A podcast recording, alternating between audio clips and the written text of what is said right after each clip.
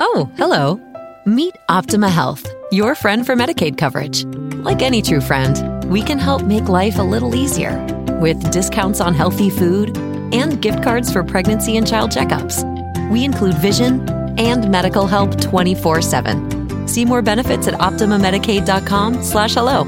It's time to say hello to Optima Health, a health plan you can count on.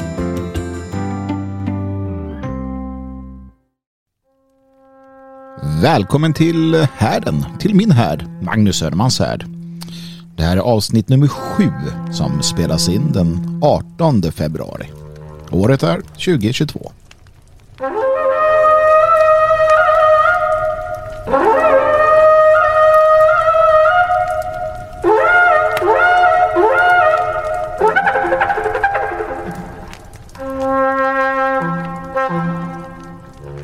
Men varmt välkommen är just du till eh, härden den här gången också. Det blir en härd även denna vecka. Och jag gjorde det igen ska ni veta. Jag gjorde det igen. Vaknade upp, såg att det var underbart väder ute.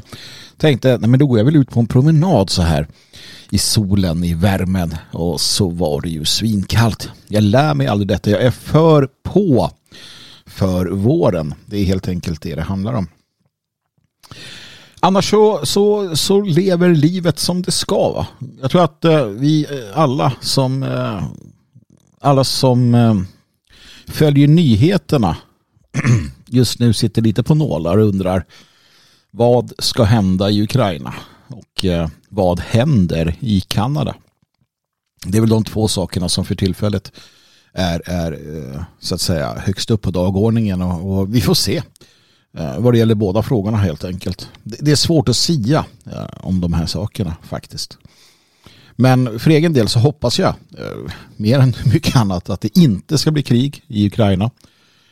Jag hoppas verkligen att det går att lösa på något annat sätt. Det vore vansinnigt. Och, och det är framförallt utifrån den tredje positionistiska aspekt. Eller position, den tredje, position, den tredje positionistiska position som jag väljer att inta i de flesta frågor. Det vill säga att den, den världsordning vi har på båda sidorna så att säga är, är ingenting för oss. Vi måste hitta en egen väg. En, eh, en europeisk väg. Och eh, att vara underställd den ena eller den andra stora imperierna eller så, det, det är liksom inte det är ingenting för oss kan jag tycka. Och samma sak Kanada där, det är också det är också oroväckande att se vad som händer utan tvekan. Ehm, de, de, de ja, vi, ska, vi ska återkomma till Kanada lite senare. Jag tänkte jag skulle prata lite mer om det. Eh, så låt oss helt enkelt hoppa på det segment som, som heter den här veckan historien.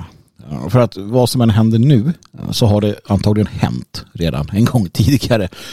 Det brukar vara så. Det är därför man säger att man ska lära av historien. Det är därför historia är så viktigt. Det som har hänt eh, händer igen. Och det kommer fortsätta så tills vi hoppar av det här, den här cykliska förutbestämda tillvaron vi befinner oss i. Eller hoppar, hoppar av. Vi, vi har spårat ur. Det skedde för länge sedan. Mänskligheten spårade ur fullständigt på grund av orsaker. Och eh, fram tills det att vi hoppar på spåret igen så att säga så är vi dömda att upprepa våra misstag. Det är som den eviga återkomsten.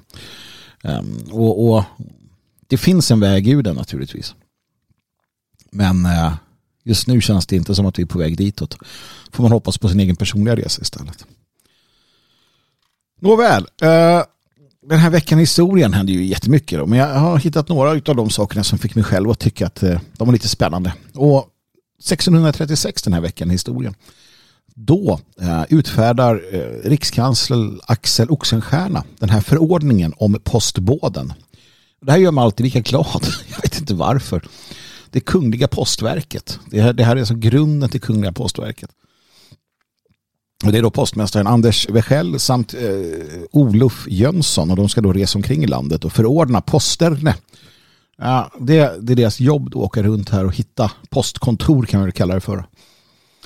Uh, men vi var snabba, vi var, vi var, riktigt snabba med det här med posten. 1620 hade vi en postlinje på, Stockholm, eh, på sträckan Stockholm-Markaryd-Hamburg. Så redan 1620 hade vi alltså en, en, sån, eh, en sån sträcka.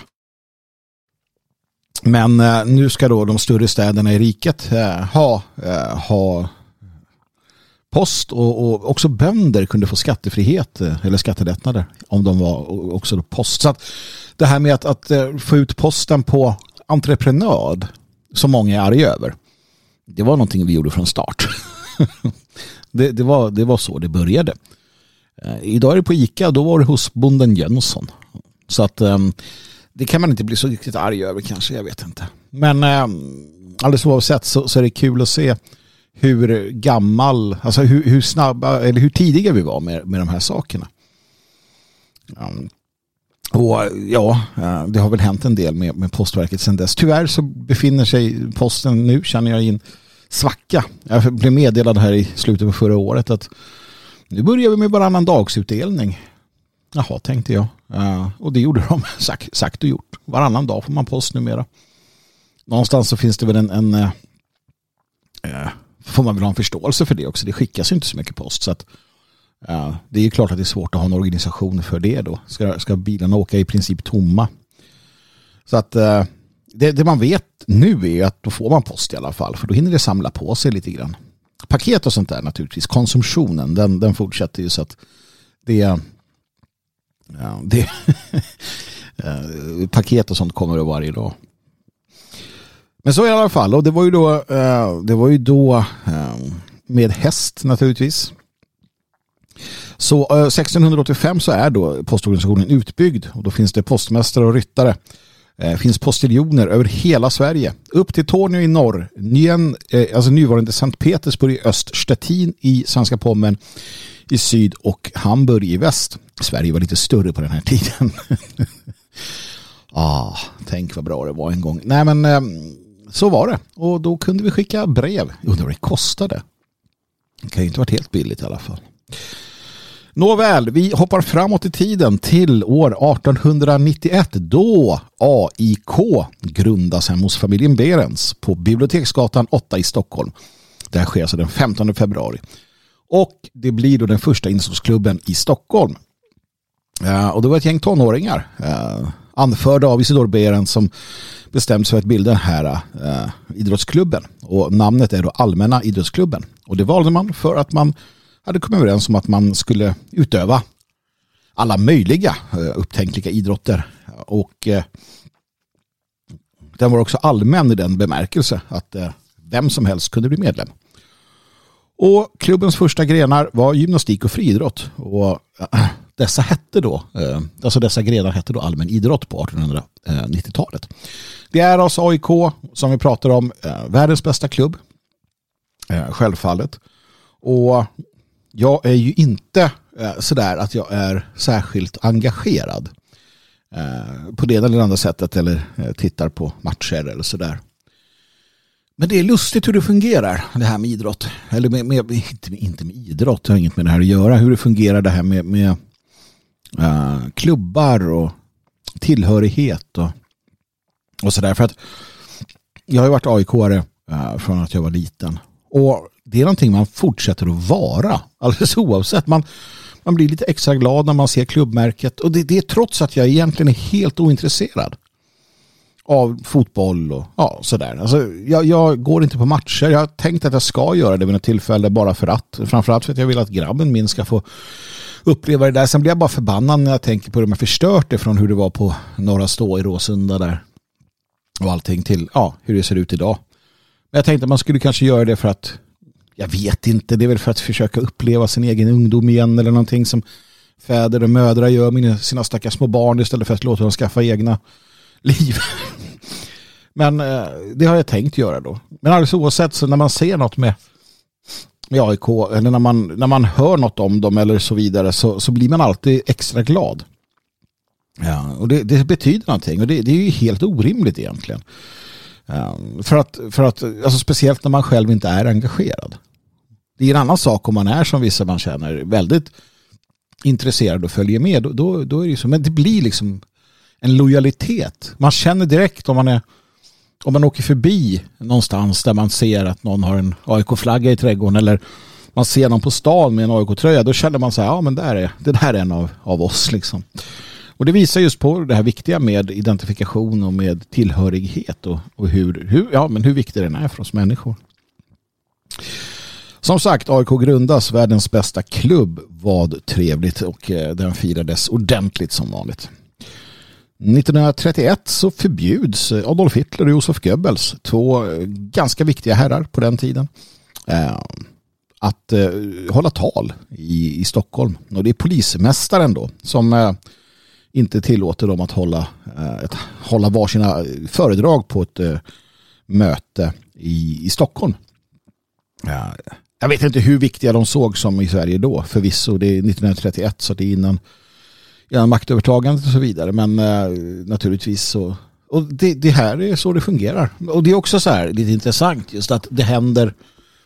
Vi har ju haft eh, nationalister, och andra för den delen, som var förbjudna att resa in i olika länder och ja, fått talförbud. Jag vet i Ungern var det väl någon som fick det någon amerikan och sådär. Det händer med jämna mellanrum och det är inget nytt heller man, man, man manövrerar och försöker att påverka och styra vad som eh, sägs och inte sägs. Och det drabbade dem också på den tiden. Framåt i tiden, 1978, Rhodesias premiärminister Ian Smith, han går med på att tillåta en övergång till färgat majoritetsstyre i landet.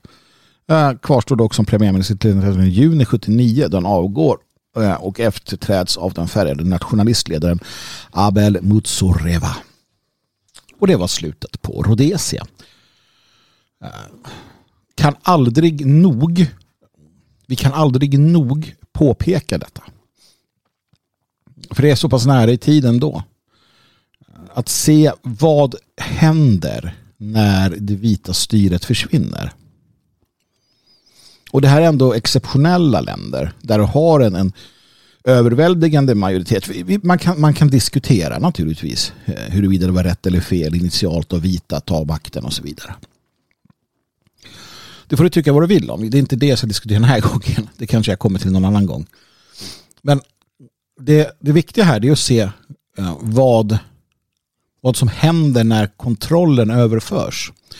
Ehm, och jag menar inte att färgade inte kan styra sig själva. Även om det naturligtvis är problematiskt, vilket vi ser i Afrika. Det, det är enorma utmaningar, problem för dem.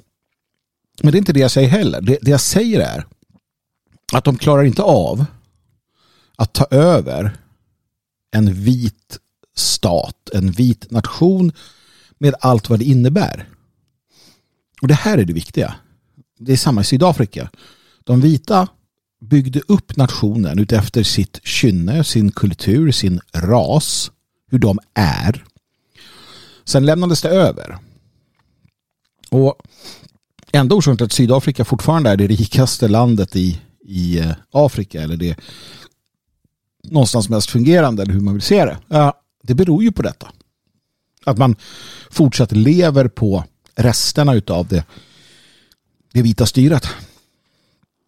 Rhodesia följer det till Zimbabwe numera. Man, man fortsatte sedermera med att driva ut bönderna under Mugabe för att sen snälla be om deras eh, återkomst till landet. För att det funkar inte. Um, den inhemska befolkningen, vare sig nu eller då, kunde hantera den vita, det vita stadsbygget, det vita samhällsbygget. Överfört till vår tid så, så blir det ju till att ställa frågan den måste ställas. Sverige som vi känner det, Europa därtill, är uppbyggt av vad? Jo, av vita europeer, svenskar, svenskar är vita och så vidare. Vi är på ett visst sätt. Vi är på en viss nivå. Vi har en viss civilisation, eh, civilisatorisk utveckling och så vidare. Kan den hanteras av eh, invandrare utlänningar som kommer från helt andra eh, civilisatoriska och liknande eh, nationer där det ser annorlunda ut? Frågetecken. Ja, det återstår ju att se, va? Men, men de exempel vi har vittnar ju om att det inte går. Det är lite som att vi skulle, du, du och jag, vi som lyssnar här, härden-gänget, vi överförs till en, en främmande civilisation Eh, någonstans borta i Aldebaran. Eh, någon, någon utomjordisk civilisation och så bara sätts ner i deras stad. Här. Ha det bra. Vad skulle vi göra då? Skulle vi ja, direkt eh, förstå deras eh, teknologi och börja använda den? Eller skulle vi börja typ så här, ja, ja men vad fan, vi behöver eld, vi behöver värme. Jag har ju sett igång värmesystemet, ingen aning. Nej men då får vi väl börja elda på golvet någonstans då. Jag menar, det är ju så. Man, man utveckling inte kan, du kan inte bara hoppa in i det. Du, du, måste, du måste vara en del av det, leva det. Sen naturligtvis blir det rättare i Sverige med tanke på att vi samexisterar inom landets gränser så att man får chansen att komma in på arbetsmarknaden och lärs upp av ofta då svenskar som, som har jobbat med det inom vattenverket eller vad det kan vara. Men i alla fall, när det här liksom när, när det fylls på mer människor det kommer inte att hålla. Det kommer inte att hålla. Precis som det inte höll i Rhodesia som det absolut inte höll i, i Sydafrika. Återigen, lärdomar från historien. Att det ska vara så svårt va? Att det ska vara så svårt. Tio år senare, 1987, den här veckan i historien. Ingmar Stenmark tar sina sista världscupsegrar i slalom i franska Le Mackerstein. Mackerstein, jag vet inte. Och det blir hans näst sista seger i alpina världskuppen överhuvudtaget. Ingmar Stenmark. jag har ju slutat, det är också det, skidsport efter Gunde Svan va? och Ingmar Stenmark och Wassberg och gänget så det var inget som jag intresserade mig av. Men jag saknar det. Jag saknar, jag vet inte, det kanske finns idag. Jag vet att skidsport fortfarande är stort. Jag pratade med en god vän som hade varit och tittat på längdskidor och sa det var ju så implicit vitt så att det fanns inte. Det var ju det var inte bara snön utan människorna och attityden, atmosfären, fantastiskt och sådär. Det, det kan jag köpa. Men jag minns det här och det är egentligen inte återigen idrotten i sig eller sporten eller tävlingarna men jag minns ju den här äh, nationella yran, äh, glädjen och deltagandet när Ingmar Stenmark åker. Jag vill minnas att, att lektionen stängdes av och att vi fick sitta och titta på det här. Jag vill minnas det. Jag är inte säker på att det har ägt rum. Va? Det har ägt rum i människors liv, det vet jag. jag. Jag har pratat med människor som har varit med om det. Att man på jobb och liknande bara stängde ner allting för att se det här. Jag vet inte om jag har varit med om det. Men jag vet att alla, alla drogs med när Stenmark åkte, när vi hade våra framgångar. Och jag fortsatte lite grann med Gunde Svan mer också, men, men men det där, just det känner jag inte idag heller. Det är så uppsplittrat. Jag, jag, det är ju verkligen så att den här nationalstaten är död. Det kräver så mycket mer än vad vi har ett enat folk till exempel. Och det, det, finns ju inte, det är inte ett enat folk. Vi har inte samma världsbild, vi har inte samma hjältar, vi har inte samma skurkar. Vi har tusen skurkar, tusen hjältar. Och det vi delar med varandra delar vi i små grupper, små autonoma grupper. Vi har inte samma gud. Vi har knappt samma historia. Och det gör mig ledsen mer ledsen än arg. Och Det är nog för att det, det hade nog hänt alldeles oavsett. Alltså teknologin har sin del och så vidare. I historien så har nationalstaten sin, sin plats och sen försvinner den. Och det är det här jag pratar om, det cykliska. Så här kommer det fortsätta. Det kommer komma nya nationalstater vad det lider.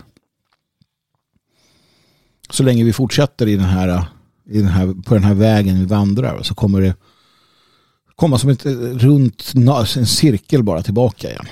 Tills vi bryter denna cirkel. Och det ska vi göra. Och då ska vi alla heja på Ingmar Stenmark. det, det, det är jag full, fullständigt, eh, fullständigt övertygad om.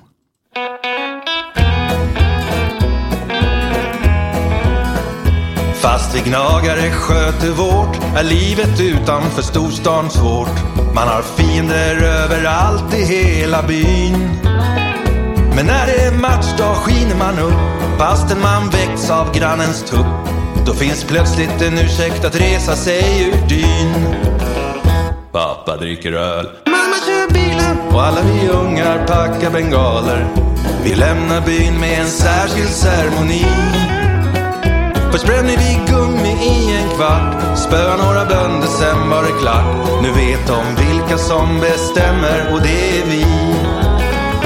Bondegnagare, bondegnagare. Vi är vischans stora skräck. Pappa dricker öl. Mamma kör bilen. Och alla vi ungar packar bengaler. Alla hatar oss men det skiter vi självklart i.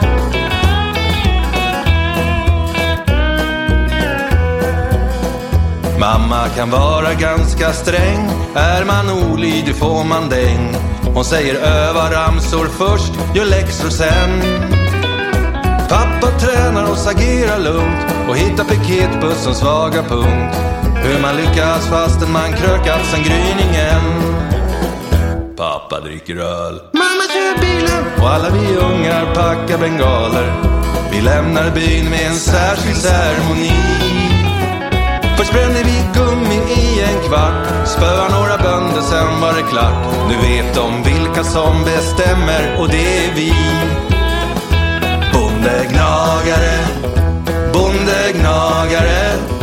Vi är vischans stora skräck. Pappa dricker öl. Mamma kör bilen. Och alla vi ungar packar bengaler. Alla hatar oss men det skiter vi självklart i. Alla hatar oss men det skiter vi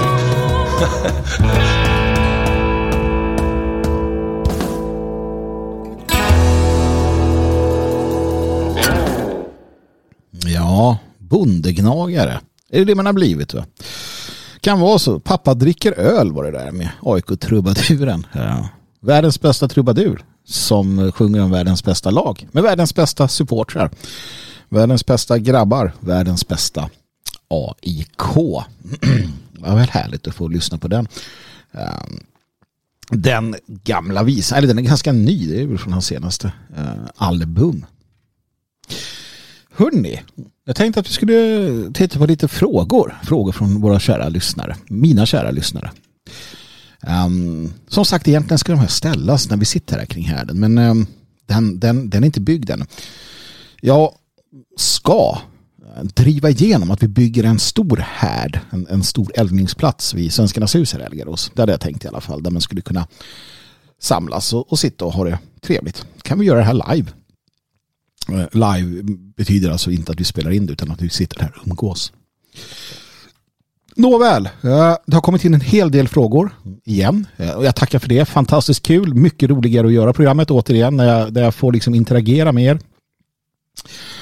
Och eh, jag uppmanar er alla att skicka frågor till magnushärd.protonmail.com och som vanligt då så, ja, Magnus Härd, Härd stavas H-A-E-R-D, Härd. Det vill säga den internationella stavningen på ett ä. Magnus Härd, protonmail.com.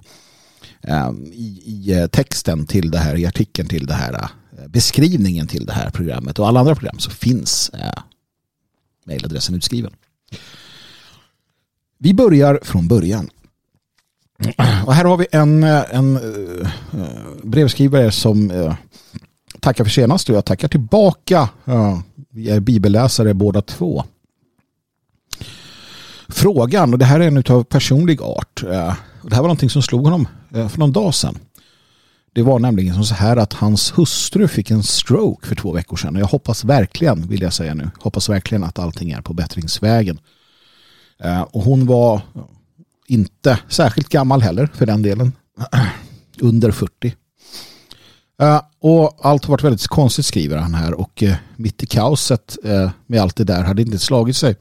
Slagit mig. Men, men jag tror fan det är det där jävla vaccinet skriver han. och han frågar då med tanke på att jag ändå har läst en hel del om det här och hängt med på ett sätt som säkert många inte gör.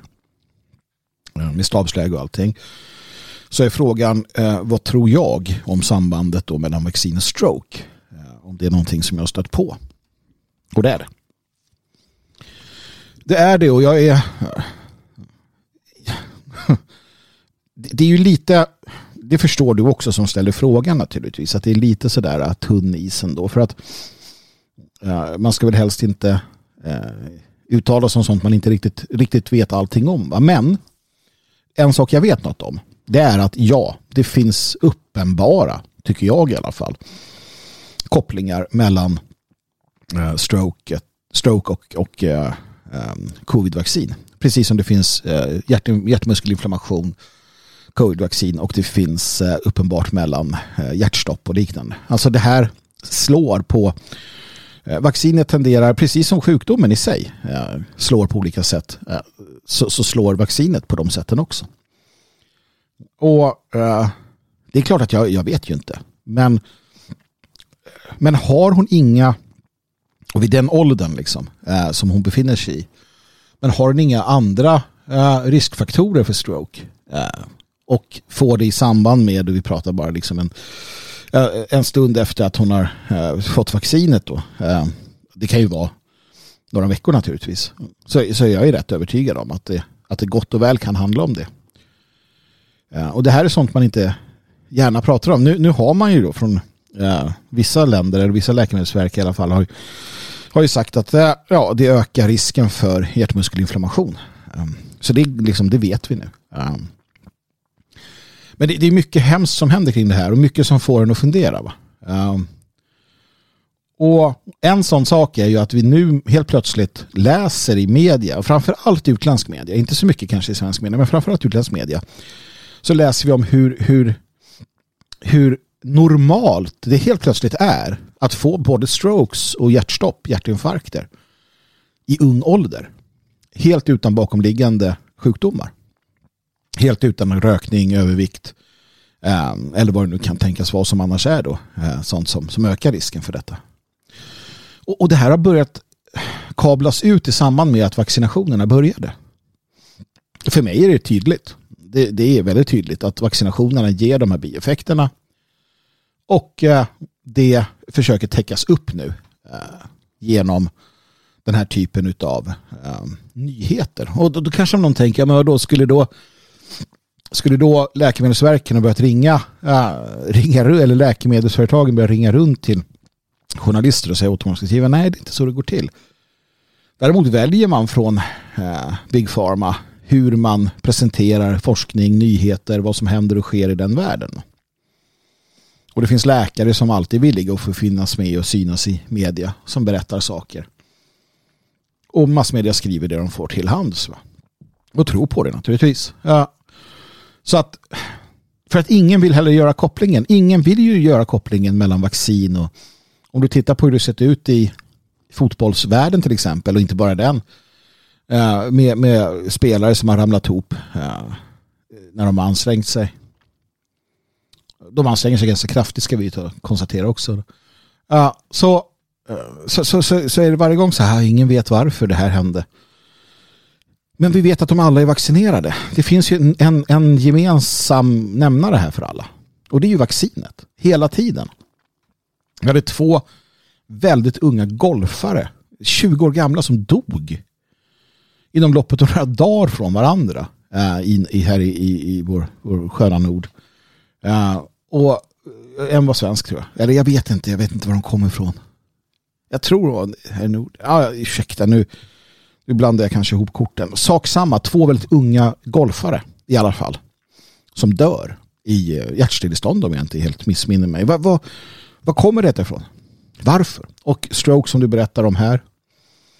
Och jag vet att när vaccinationerna började rullas ut då fylldes mitt Twitterkonto bland annat av, av människor som som så här berättade om att de hade gått och tränat på gymmet, fått hjärtstopp och liknande. Eller jobbiga tryck över bröstet och, och allt vad det kan nu vara. För mig är det ganska tydligt så. Jag vet inte hur det här fungerar. Jag kan ingenting om medicin eller virus eller vacciner. Det, det kan jag erkänna. Jag utgår från någonstans från en helt annan vinkel. Det är så här, vad skriver media? Vad ser jag själv händer? Och finns det kopplingar här? Varför är, varför är vaccinen Ja. Alltså vaccinen är nödgodkända. Ja. Det ska vi komma ihåg. Det här är exper experimentella vacciner och vi vet att i, i, vissa länder så har människor som har avlidit eh, till följd av vaccinen. De får inte ens sina, sina försäkringar, livförsäkringar utbetalda för att de har, de, har, de har deltagit i ett experiment, ett medicinskt experiment.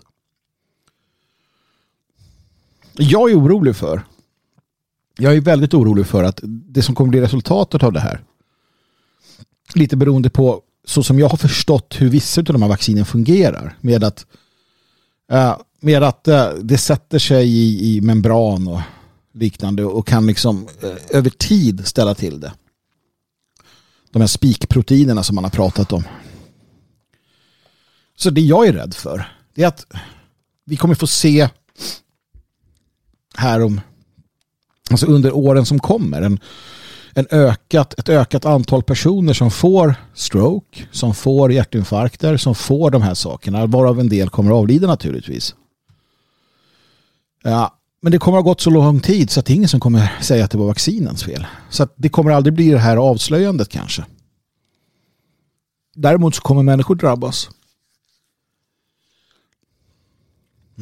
Vi har ju också det här med hiv, alltså uh, in, inte hiv sexuellt överförbart utan det här att, att immunförsvaret liksom får problem. Och det har jag också märkt, tycker jag i alla fall, att människor som har tagit vaccin, de blir sjuka. Det känns som att de blir sjuka i en helt annan utsträckning än, än folk som inte har tagit vaccin. Men det där vet jag inte. Och då säger, sen säger vissa att även om du har haft då covid eh, så ökar det också. Så finns det en risk att det i sin tur också ökar risken för stroke och liknande. För att sjukdomen är som den är. Jag vet inte. Det kan vara så också.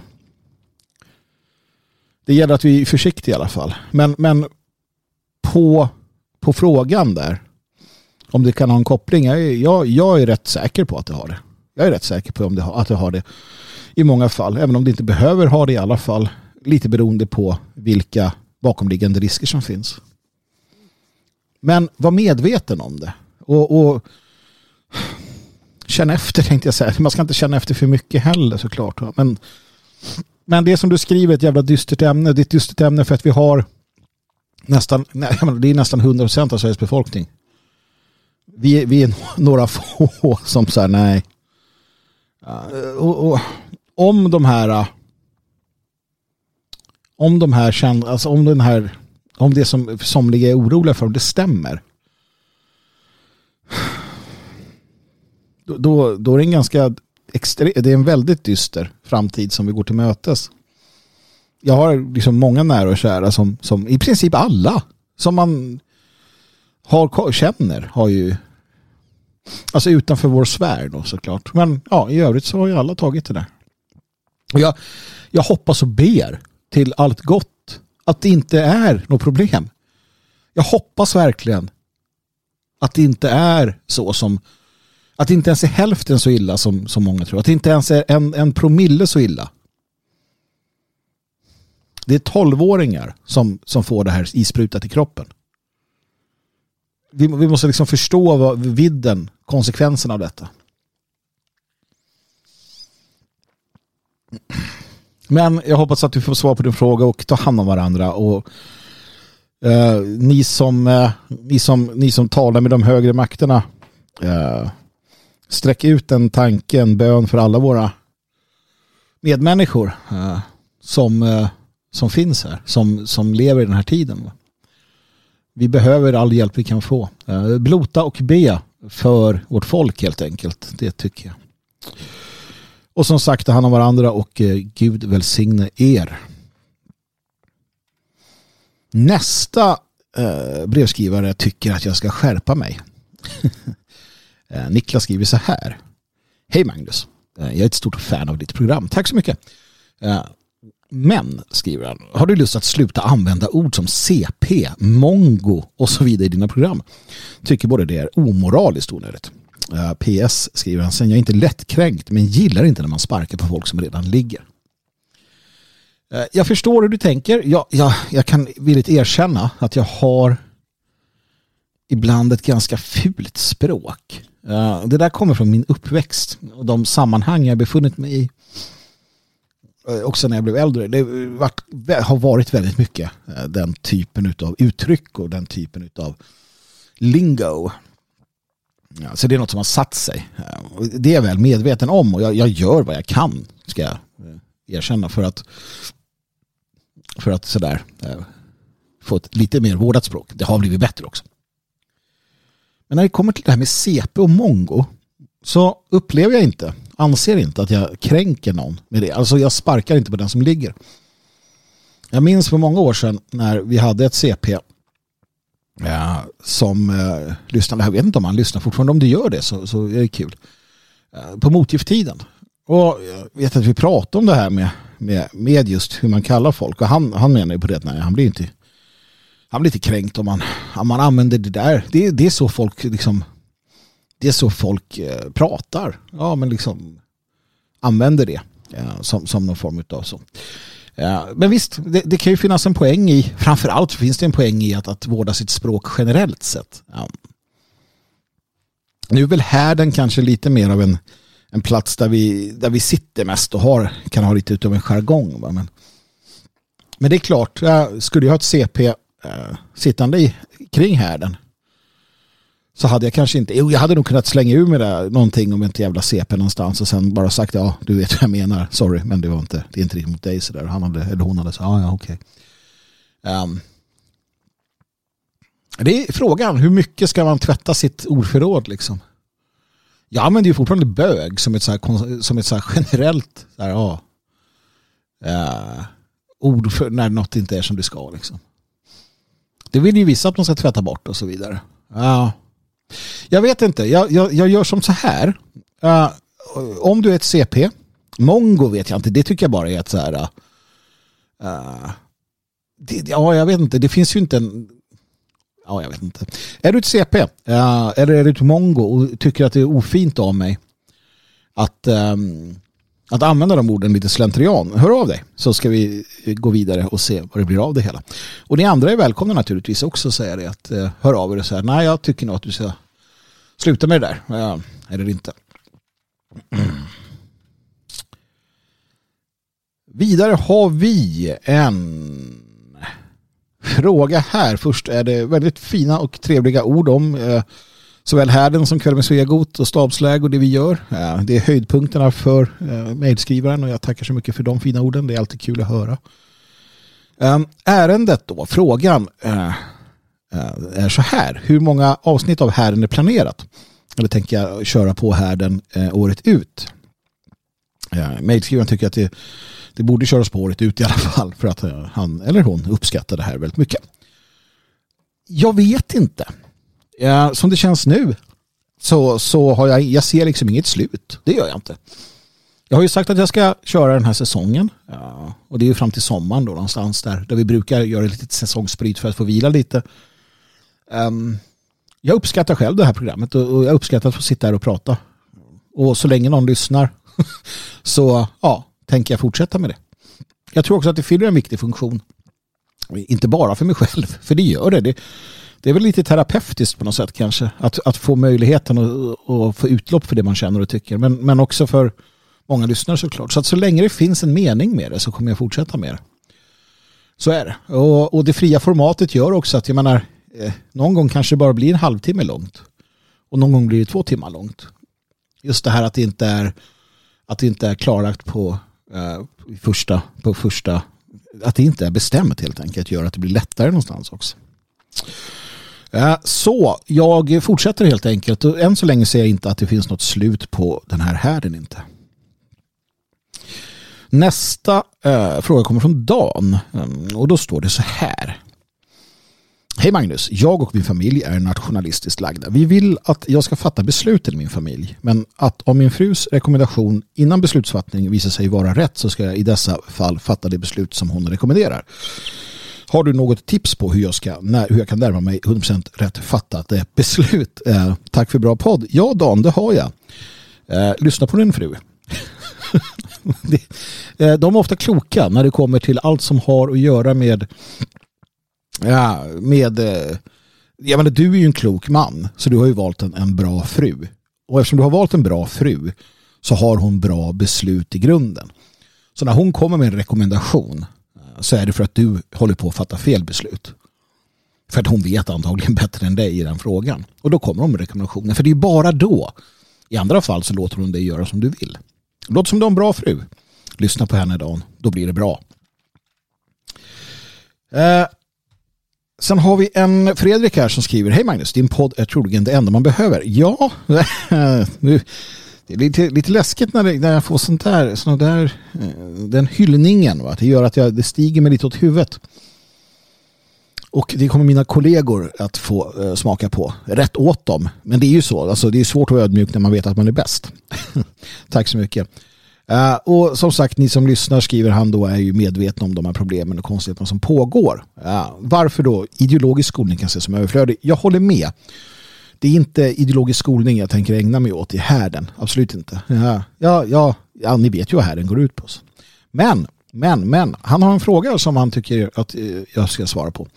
Och det handlar om demokrati eller diktatur. Lite tankar kring fördelar och nackdelar med de båda. Eh, han är ju då självklart för diktatur. Eh, för det är mycket enklare att formera ett motstånd kring en ensam diktator. Och det har han rätt i. Det är ju någonting som, alltså, något av det farliga med demokratin, det är ju att den inte är ansvarig någonstans. Minns ni tsunamin eh, när hela, hela alltet krackelerade? När vi inte lyckades från UDs sida få någon ordning på vad som hände och skedde.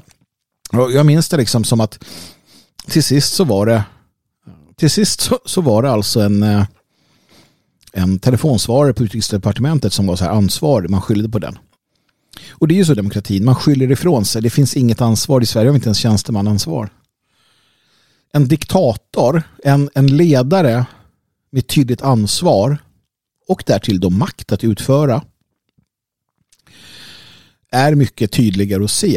Eh, det, det förtrycket och det den militära ockupationen med pansarvagnar på gatorna den är mycket, mycket enklare att se än en ockupation eller ett tyranniskt välde av bankirer som bakvägen kan styra och kontrollera. Så, så någonstans så, så, är det ju så eh, att den, den, den öppna och kalla diktaturen är lättare att förstå och göra motstånd mot det, det är lättare att samla massorna i motståndet. Om vi tittar på Polen eller mot Ceausescu eller vad du vill. Men den är förvisso också farligare i det att, att den har mobiliserat pöbelmänniskan och fått kreaturen, den må, alltså diktaturens kreatur, att, att mer öppet visa våld. Men våld och hot om våld hjälper föga till sist för att det går för långt. Va? Så att någonstans så ja, det hade varit lättare att vara um, på många sätt lättare att vara dissident mot en diktatur. För det är mycket tydligare. Eh, men, men, men, det går ju alldeles utmärkt att vara i en demokrati också, vilket vi är. Ehm, det är svårare, ja det är det. Ehm, fler personer Nej, ja, ja om jag får välja så, så väljer jag ju det jag befinner mig i nu, den situation jag befinner mig i. Ja, för den kan jag någonstans. Jag, jag kan ingen annan så att det, det, det, det, det, det, det blir ju svårt så sett. Men absolut, sen är ju frågan vad jag själv föredrar för styre. Um, och diktatur det är ju bara ett motsatsord till demokrati egentligen. Så att, ja, man måste ju lägga något i det också. Jag är ju för en, en auktoritär Alltså jag, jag är mer för en demokrati av den gamla skolan. Eh, där du har en, en, selektiv, eh, en selektiv rösttillåtelse eh, istället. Till exempel finns ju en idé i att de enda som får rösta är de som på ett eller annat sätt bidrar till samhället kanske. Vi hade ju en tanke förut om att det var bara de som Alltså om du var på obestånd. Ja. Om, du inte, om du inte var en fri människa så att säga. Så fick du inte rösta. Det finns ju en, en mening med det. Um, till exempel. Men det där är någonting som, som går att diskutera i evinnerlighet egentligen också. Och tack och lov så är det inte upp till oss utan det är upp till våra barn och barnbarnsbarn att sen lägga grunden för det här. Det vi behöver prata om det är principer. Och där är ju friheten den, den viktigaste egentligen frihet och självbestämmande och sådana där saker. Ja. Vi behöver prata om vad, vad, vad statens roll ska vara. Hur stark den ska vara, hur stor den ska vara. Är det upp till staten att underblåsa vissa friheter mer än andra eller vissa uttryck mer än andra? Det här med Pride till exempel är en intressant fråga. Ja, om, om, om vi har idag som idag, ja då understödjer staten med allas våra pengar till exempel då homolobbyn. Betyder det att vi måste nödvändigtvis vara emot eh, homolobbyns rätt att organisera sig? Nej, kanske inte, men tänk om vi eh, i ett, ett samhälle sa att ja, nej, men ni får finnas och göra vad ni, vad ni vill så sett. Men ni kommer inte få ett, en spänn i statligt bidrag. Ni får inte ta emot utländska donationer för det tillåter vi inte. Och det tillåter vi inte någon. Um, och eh, ni får inte använda det offentliga rummet. Helt plötsligt så måste eh, Pride eh, genomföras på privat mark. Eh, ja, finansierad av privata donationer. Och så länge det sker så låt dem göra det. Då. Så att det finns ju en massa andra saker här, en massa andra aspekter av detta. Men, men själv så, så um, jag, jag, ser att man kan göra väldigt mycket i, i, i, med demokratin för att få den att fungera bättre. För någonstans så, du kan ju välja en diktator också. Liksom. Du kan ju välja, man valde ju Caesar på x antal år som diktator för att reda, reda ut saker och ting. Det är intressant, det är spännande. Um, och det här kommer våra, våra barn och barnbarn få ta, ta, ta uh, och, och vad heter det? Ställning till vad det lider. Vi går vidare och konstaterar, det är Micke som skriver. Uh, han konstaterar att uh, han ville att jag skulle prata om uh, de betydande nationella rörelserna, organisationerna och partierna som funnits historia, viktiga personer stod för och så vidare och så vidare. Och sen så helt plötsligt så började jag, Dan och Björn prata om vår tid i respektive organisationer. Um, varpå det här uppfylldes lite grann då. Men jag är naturligtvis för detta. Jag eh, är intresserad av att skriva vår nationella historia. Jag vet att jag och Dan var det väl hade något eh, flera avsnitt om den nationella oppositionens historia. Det finns nog i eh, om du söker Micke, om du söker i, i arkivet på Radio Svegots hemsida så ska du nog kunna hitta den programserien. Där gick vi igenom alla de här, eller flera av dem i alla fall. Jag lär få återkomma till dem vad det lider. Men jag har lite tankar kring det här också så att eh, ja, vi får se vad det kan bli av det. Nu till den sista frågan eh, och det berör religion och det är ju trevligt. Eh, från en, en mejlskrivare här som funderar lite kring de här sakerna och har ett antal raka frågor att ställa. Jag ska svara på dem så, så bra jag kan. Vad anser jag om kalvinismens tulip? Det är olika, olika tulip är olika dogmer kan vi kalla det för då, som definierar kalvinismen. Särskilt nyfiken är han då på den andra punkten. Ehm, eh, den andra punkten i detta system det är då eh, att Gud så att säga bestämmer vem som blir frälst. Du kan inte göra ett dugg åt det förut, förutbestämt. Eh, och vad tycker jag om det? Jag är inte kalvinist, kan jag börja med att säga. Kalvinismen är en av många, många sekter inom kristendomen. Och jag ska vara ärlig, jag har, jag har läst om kalvinismen och jag har tittat på den. Han har aldrig riktigt, riktigt intresserat mig på det sättet. Ehm, jag känner några kalvinister. Ehm, kalvinister generellt sett har gjort bra saker i Sydafrika och på andra ställen. Det, de har, det, det är bra folk, goda kristna och så vidare. Jag, jag är ärligt talat inte så intresserad av den typen av teologiska spörsmål. Jag, jag var det en gång i tiden, jag grävde ner mig i allt sånt här och satt och jämförde och så vidare. Men sen så kom det vissa uppenbarelser till mig i det att, att eh, det är så mycket som eh, det är så mycket som förvrängs, det är så mycket som eh, skrivs om. Eh, och det här är människor som uttolkar och försöker att eh, komma närmare någon, någon sanning eh, utifrån det de läser i Bibeln som i sig är förvrängd på många sätt och vis. Så jag har försökt gå tillbaka väldigt mycket till grundbetydelsen också förstå i sammanhangen vad, vad det handlar om.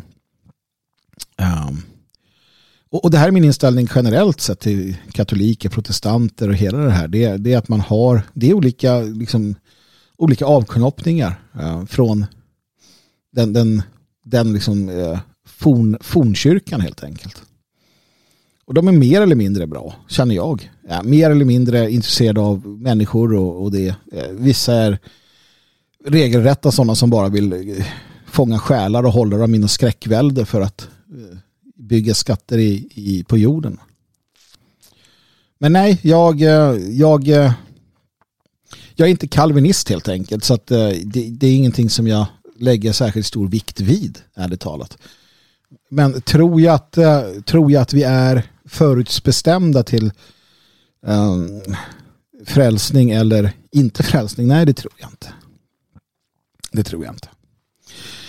Uh, och sen då protestantismens fem solar som det kallas också. Det är det här eh, sola scriptura, uh, sola ditten och datten. Det är samma, jag har samma inställning där. Uh, protestantismen, reformationen gjorde mycket bra för att, för att germanisera germanisera läran, alltså att gå, gå emot den katolska kyrkan och germanisera helt enkelt. Eh, anpassa den bättre till vårt kynne eller gå tillbaka till, till grunderna på ett sätt. Eh, men däremot har jag ju träffat människor med idén om just sola scriptura. Eh, och det är väl en intressant tanke. Men det finns ju väldigt många skriptura. Jag vet att jag har pratat med människor som säger att ja, men allt utom kung Jakobs, King James-versionen, allt annat är kätterskt. Nej, men det är det ju inte. Ja, du måste ju kunna använda de olika biblarna. Nej, det är bara King James. Men om det har smugits in ett fel i King James, det har det inte. Gud har sett till det. Ja, men det är ju inte sant. Jag kan ju påvisa felaktigheter i King James om vi tittar på de hebreiska grundorden. Nej, det kan du inte. Ja, ja. Alltså sådär. Ja. Och sen blir det en fråga om apokryfen och så vidare. Då, då är ju själva tanken till exempel på Sola Scriptura att nej, men det är Gud som har bestämt eh, att det är det här som ska vara. Och det är det ju inte. Det är det Niceanska kyrkomötet som bestämde vilka böcker som skulle få vara med i Bibeln. Ja, då skulle de då varit eh, i sådana fall eh, våra utvalda av Gud då för att, att sköta detta. Ja. Och det tror jag inte heller. Så jag tror att eh, det finns liksom en, en, det, finns, det finns något som heter, det står till och med, det är Gud som säger detta i Bibeln. Att ni har lagen, han pratar till sitt folk, ni har lagen i era hjärtan. Och det är väl där vi är, alltså våga lyssna på intuition, våga lyssna på blodet, lägga samman detta fantastiska pussel och använda de, de, eh, eh, de tankar vi har fått. Jag tror att man inte ska vara för dogmatisk i den frågan. Jag har levt och varit dogmatisk Problemet är att du inte kan hantera de motsägelser som dyker upp. Om du har en för rigorös och dogmatisk syn då, då står du väldigt eh, oskyddad när väl motsägelserna börjar komma. Och det gör de. Där gäller det att kunna fundera och tänka själv. Under inspiration och vägledning. Med helig ande om du så vill. Eh, du har sagt i någon av era poddar att Bibeln handlar väldigt lite om frälsning och mer om hur folk ska organiseras. Eh, och det här låter då väldigt heterodoxt och uh, han är nyfiken på hur jag tänker. Jag tänker helt enkelt som så att tittar man på det så, så är det så. Alltså, uh, tittar du på hela gamla testamentet så är det i princip alltså, Alltså tittar du på Bibeln så är det kanske 80% som handlar om hur, hur folket ska organiseras, hur det ska agera, hur ekonomin ska skötas, hur jag ska ta de flesta Moselagen och liknande. Och sen är det då berättelser naturligtvis om hur, hur det går när man inte gör detta. Eh, och när det kommer till den personliga frälsningen så, så är det eh, Kristus eh, delvis då som pratar om det. Men han pratar också väldigt mycket om hur församlingen ska styras och organiseras och hur man ska mellanmänskligt arbeta när han talar till, sina, till sitt folk helt enkelt. Så att det är egentligen bara, jag tänker inte mycket kring det utan jag bara tittar på hur, hur Bibeln fungerar. Sen finns det, frälsningstanken, det är väldigt enkelt. Det är väldigt enkelt, det handlar om att, att, att leva enligt de, eh, enligt de lagar och, och eh, den, den vilja som vi då kallar Guds vilja. Eh, lite som i vår forna sed, gör rätt och räds inget. Gör det du ska, eh, var lojal. Gör ditt bästa för att följa de naturliga gudomliga lagarna. Eh, och eh, se till att och, liksom, håll, håll kontakten, kommunikationen med fadern och, och, och se till att, att liksom, ja, eh, bekämpa eh, bekämpa den, den fiende som finns och, och göra hans vilja. Då löser det sig. Det är just de här uh, idéerna om att du ska rabbla ditten och datten, 50 Ave Maria och så vidare. Det är där det här mänskliga kommer in hela tiden. Det är där det blir konstigt och det är därför också tron blir mer och mer konstigt. Det går inte att ta till sig den. Det blir bara, det blir bara ett skådespeleri allting. Och det här varnar ju Kristus till och med för. Han, när han liksom eh, går hårt åt eh, de som rabblar och de som står där i, i templet och bara ja, munnens bekännelse och så vidare. Sen är det så att det handlar väldigt, väldigt mycket om hur du ska organisera samhället. Alltså Gud ger, eh, ger instruktioner kring detta. Och eh, ja, det är så jag tänker. Hur förenar man Jesu pacifism, till exempel Matteus 5.39-5.40 med nationell kamp och självförsvar? Och vad står det här då? Jo, det står eh, uh, 1917 års bibel tar jag här. Men jag säger eder att i icke skolan stå emot en oförrätt utan om någon slår dig på den högra kinden så vänd och den andra till honom. Ja, det låter ju inte alls särskilt, eh, särskilt bra. Va? Du är ute och går på stan kommer fram något gäng utlänningar eller vad det kan vara. Någon ger dig en smäll eller sådär på ena kinden och bara ge mig pengarna gubbe. Och du ska bara ja, ja, ja. Här. I Jesu namn får du allting. Nej, då har du helt missuppfattat. Du har helt missuppfattat det mest grundläggande som Kristus konstaterar. Ja, det är när han säger att jag kommer till de förlorade fåren. Till mitt folk, till Guds folk. Han är helt ointresserad av att predika till andra folk. Han predikar till Guds folk, till Guds folket, till Guds ras, till Guds söner och döttrar på jorden. Han predikar inte till alla. Han predikar inte till alla i ens området. Han, det, det, kan man läsa. Han går upp på berget, lärjungarna sitter kring honom. Folket samlas, ja, folket samlas och försöker lyssna. Han pratar i, det står till och med ibland att han pratar i liknelser för att de andra inte ska förstå. Han stod inte och predikade för folket. Han predikade för de utvalda, för sitt folk. Eh, för dem han var kommen till jorden att väcka ur sin dödssömn. Så när han säger till exempel att vända andra sidan till det pratar om är ju framförallt församlingen. Han pratar till sina lärjungar, till församlingen eh, och till sitt folk. Och jag tycker att det är en jävla bra idé.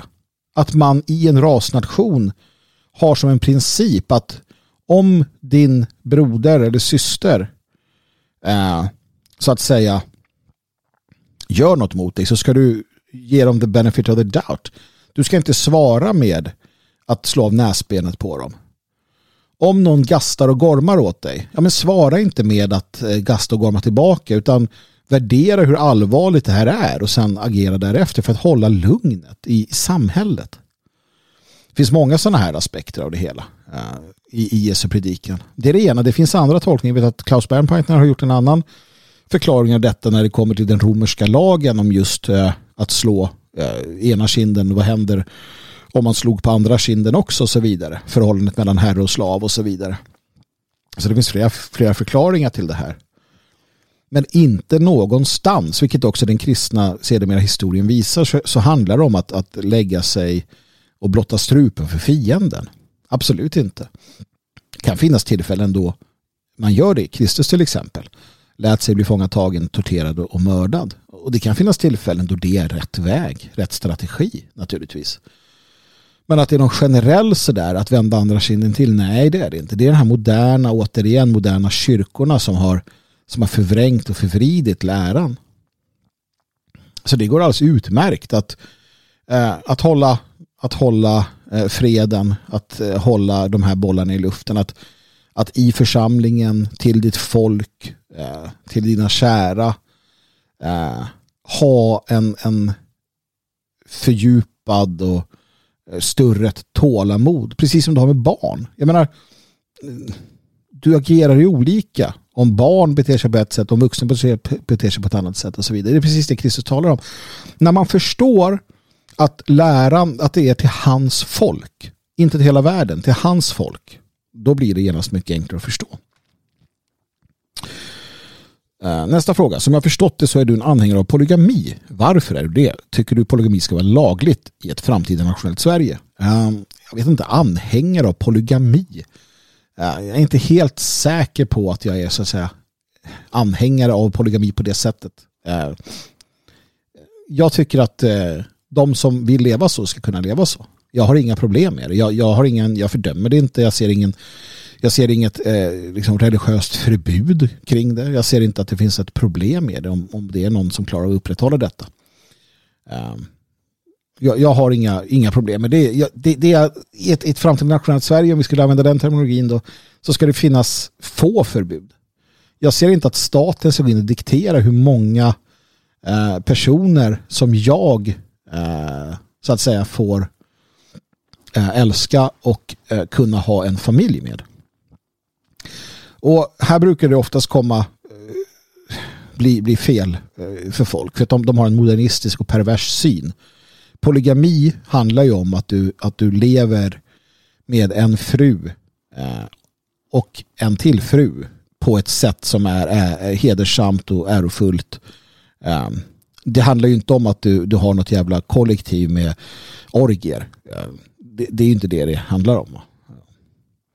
Och som sagt, nej, jag har inga, jag har inga problem med det. Om man, om man vill och klarar av att leva på det sättet. Om du klarar av att försörja eh, dina fruar och har eh, så. Jag, jag, ser inte varför staten skulle gå in och säga att nej, så får du inte göra eh, i vårt framtida Sverige. Lika lite som att du säger, att men jag vill inte ha någon. Jag vill inte, jag vill inte leva i ett förhållande alls. Jag tycker inte att man ska liksom bestämma det heller. Ja, och som sagt, det, det det, polygami har varit natur, en naturlig del av vår civilisation. Uh, I alla tider i princip. Uh, så att nej, jag har inga, inga, inga eh, problem med det. Helt enkelt. Sex. Eftersom de gamla israeliterna var arier bör vi se det hebreiska språket och Davidsstjärnan som något som tillhör oss. Ja, alltså i den mån ett språk kan tillhöra någon Eh, Eh, det är ett sånt, en sak, sak som, som man tar och använder. Eh, den gamla hebreiskan är ju död. och Det finns en ny hebreiska som man har hittat på. Eller ja, försökt återuppväcka. I Israel. Ja, men visst, eh, det, det är ju ett språk som talades av våra förfäder delvis. Ja, men det gjorde ju skytiska och germansk, urgermanskan och så vidare och så vidare och så vidare säkert persiska, vi har pratat persiska, vi har pratat alla möjliga språk så att jag vet inte. Davidsstjärnan det är ju inte en, eh, alltså den, den har ju varit med oss mycket, mycket längre än, än liksom när judarna började använda den. Det är en gammal, urgammal symbol det också. Och en, en, symbol inom esoteriken och så vidare. Så det är ingen konstig symbol alls. Jag har inga, jag har inga som helst problem med, med Davidsstjärna som symbol.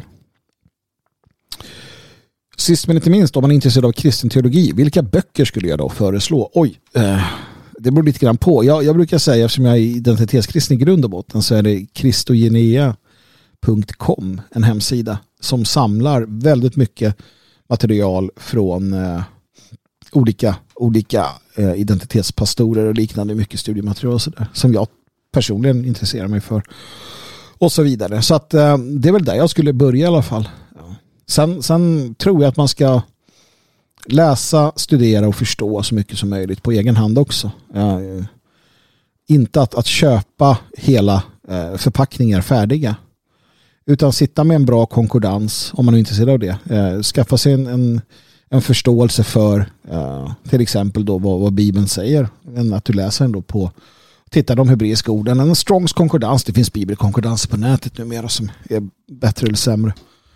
Men som sagt, som, som i grund och botten identity så, så tycker jag att Kristiania är en, en bra eh, samlingsplats för mycket bra eh, eh, kunskap.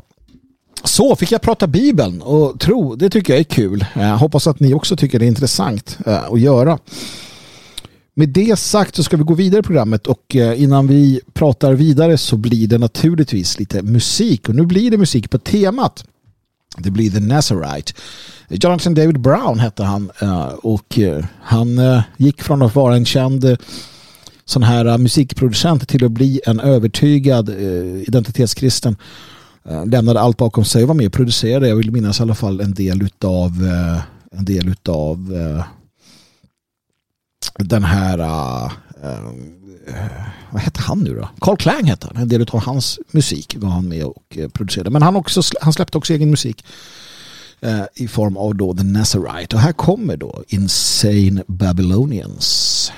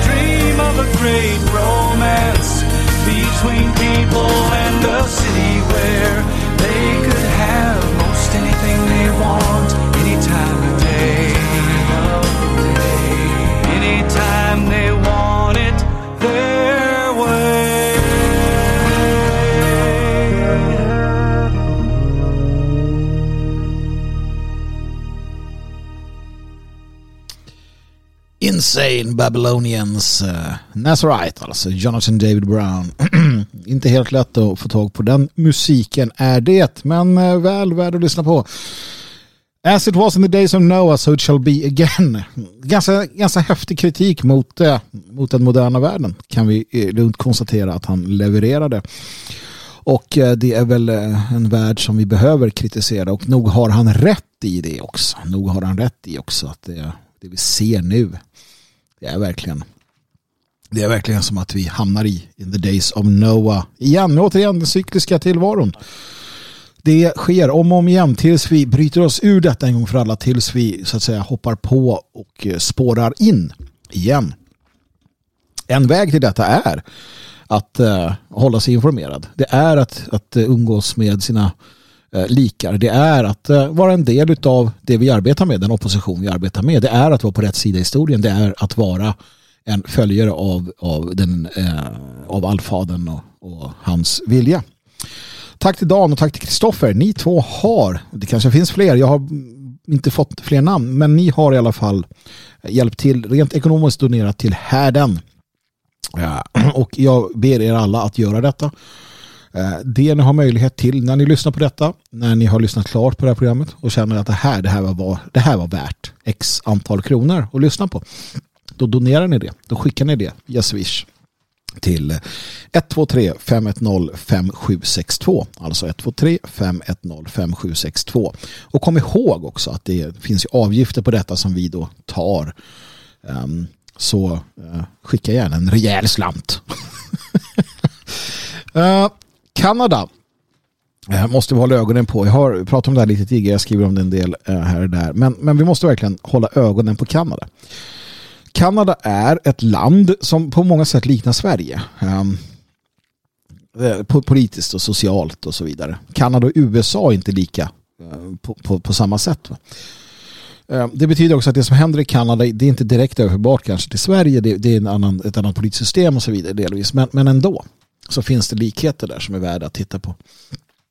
Eller att, att helt enkelt kunna använda och se vad som händer där. Utvecklingen är ju i samband med den här frihetskonvojen som pågår ehm, och, och, vad eh, Justin Trudeau eh, gör för att försöka bryta den. Och det är ju någonting oerhört som har hänt. Och det är att man har infört i princip krigslagar i, i delar av Kanada. Ottawa till exempel. Då. Um, och i, i detta så har man alltså börjat beslagta personers bankkonton. Uh, man fryser dem helt enkelt. Personers bankkonton. Och, och, det är inte bara då att du så identifierar att den här personen är på plats och den här personen är en ledare i den här demonstrationen. Utan det är att man har gått in bakvägen och tittat på donationer gjorda till GoFundMe eller liknande.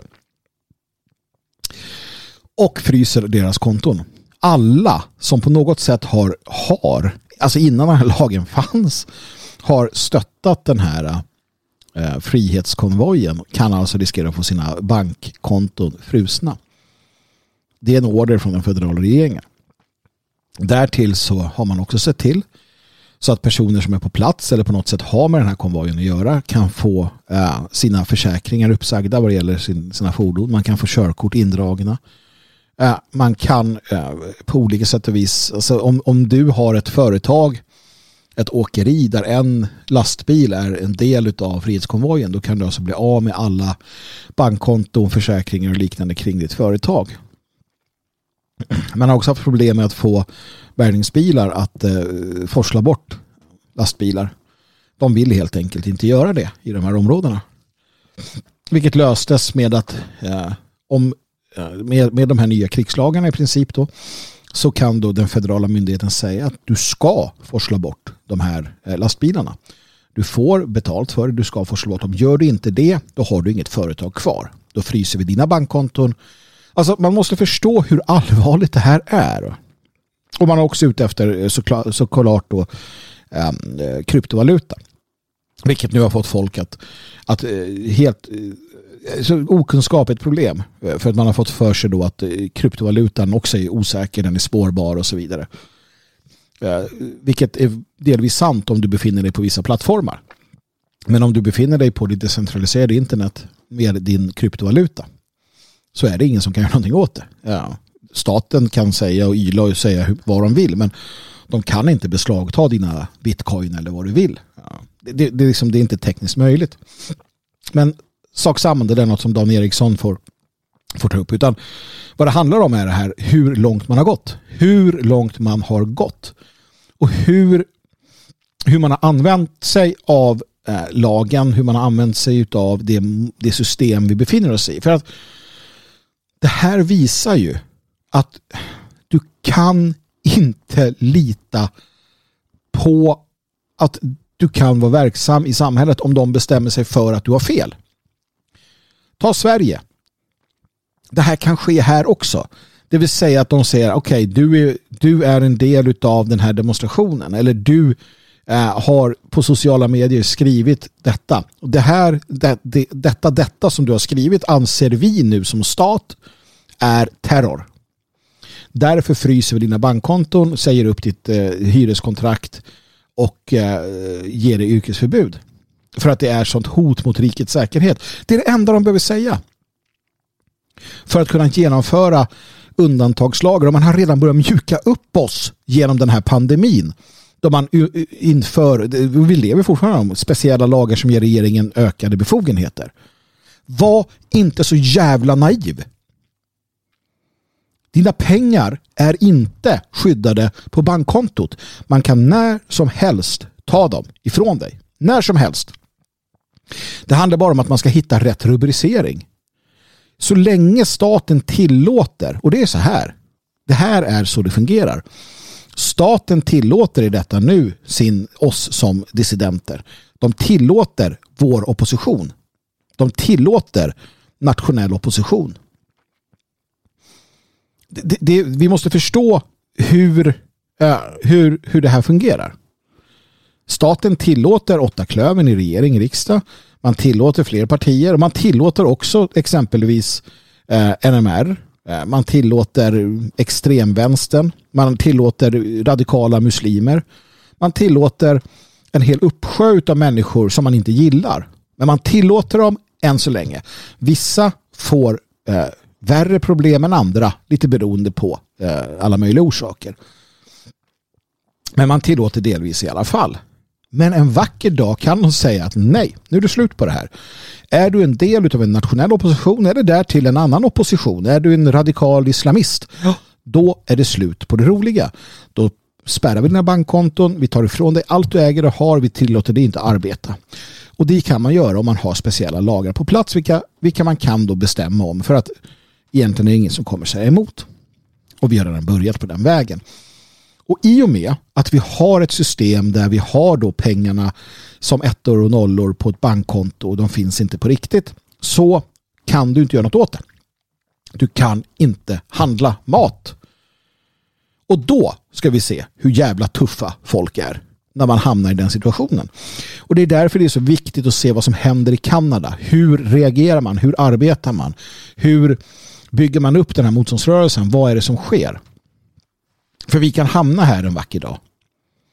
Vi kan hamna här en vacker dag när, när framförallt ledande personer, eh, undertecknad naturligtvis, med flera, vaknar upp till en verklighet där nej, vi har inga möjligheter att upprätthålla eh, eh, vår egen liksom det vardagliga. Går inte att köpa mat. Går inte att göra detta.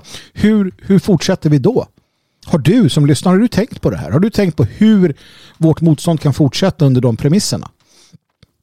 Hur förbereder du dig för att understödja de människor som går i främsta ledet? Hur har du förberett dig för detta? Hur har du eh, agerat eller agerar i detta nu för att, för att se till så att vi kan landa lite mjukare när detta sker? När detta sker, jag säger inte om utan jag säger när, för förr eller senare så.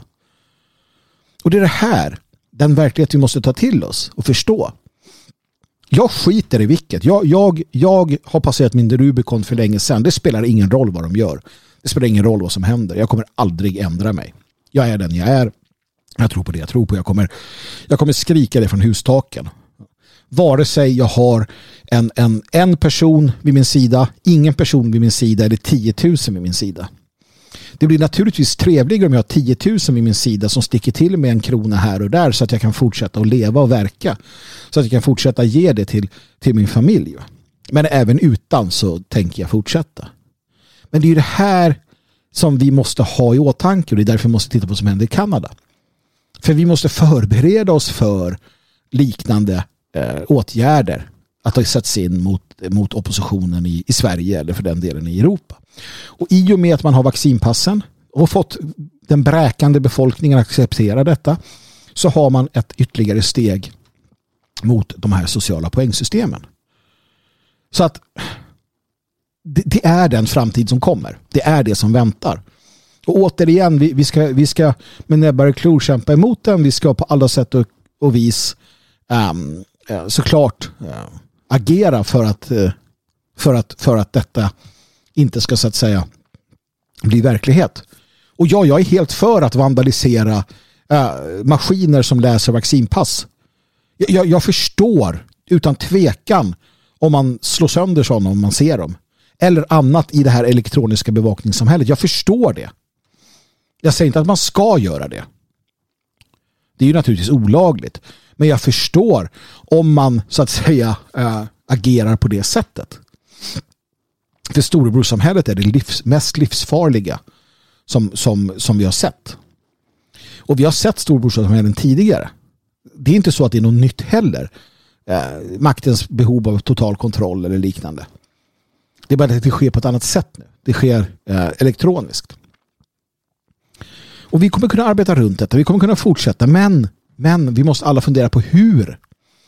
Hur kan vi fortsätta när detta slår till?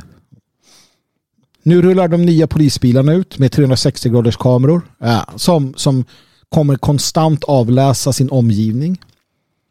Vilket gör att du kan eh, kontrollera om dissidenter far runt på vägarna. Och allting görs med goda föresatser. Ja, men vi, vi får bukt med kriminalitet eller fortkörare eller andra dumma människor. Men låt bara det gå ett tag så ska vi få se. När vi ska ha en stor demonstration i Stockholm och eh, dissidenter sätter sina bilar från norr till söder och polisens automatiserade system är ute. Och det plingar för polisen varje gång det kommer en bil med dissidenter i för man vet okej okay, den här Bengan, Bengan Persson i Bromölla. Han har ju betalat pengar till den här eh, dissidenta organisationen. Pling! Ah, han är på väg i bilen till Stockholm. Stoppa honom. Det här är på riktigt. Det här är det som det kommer användas till. Och, och demokraturens kreatur, de blåklädda snutarna, de kommer att vara helt med på noterna. De skiter väl i vilket. Jag följer bara order. Som jag alltid har gjort. För att jag är en imbecill. Sanna mina ord. Förbereder du dig eller inte? Ta det på allvar. Det, det, det måste du göra. Så att håll ögonen på Kanada och lär av det som sker där. Det är det enda vi kan göra. Det är det vi måste göra för att det ska bli någon ordning.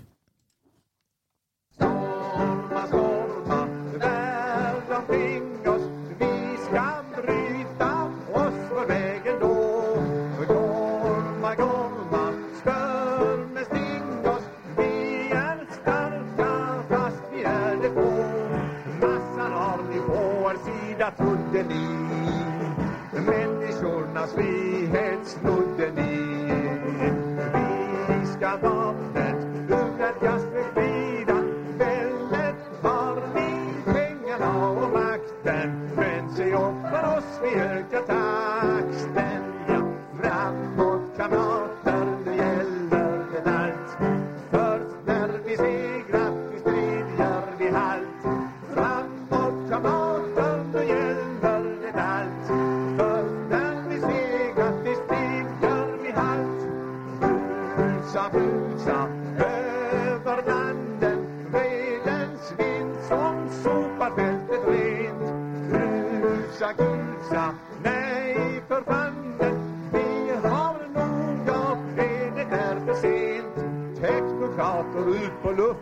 and that you're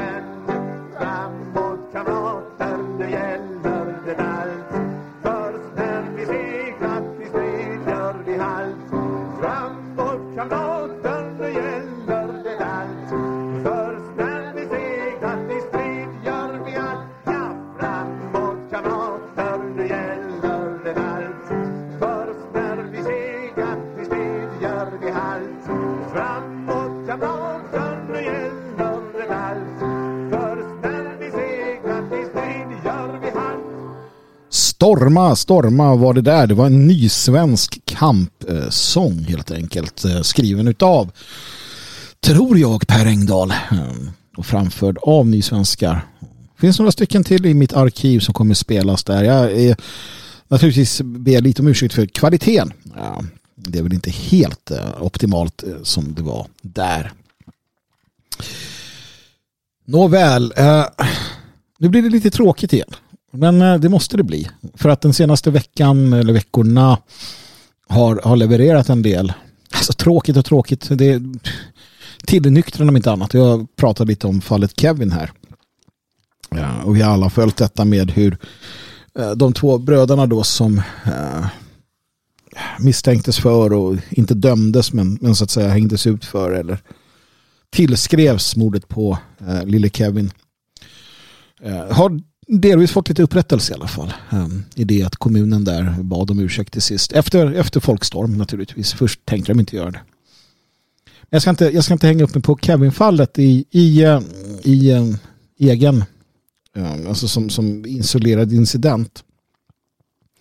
Det vi kan konstatera är, precis som Leif GW Persson har sagt, att det, det med stor sannolikhet var så att eh, den, den skyldiga är var då ett, ett flyktingbarn som det kallas. Ja, som hade kommit till, dit till eh, platsen med sin familj.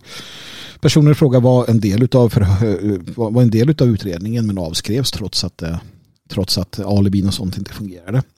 Och det här gjordes av politiska skäl. Det, det är av allt vi kan döma. Personen i fråga grips sen ett år senare när han våldtar en, ett annat barn. Så att mördaren då var med största sannolikhet 13 flykting, en 13-årig flykting.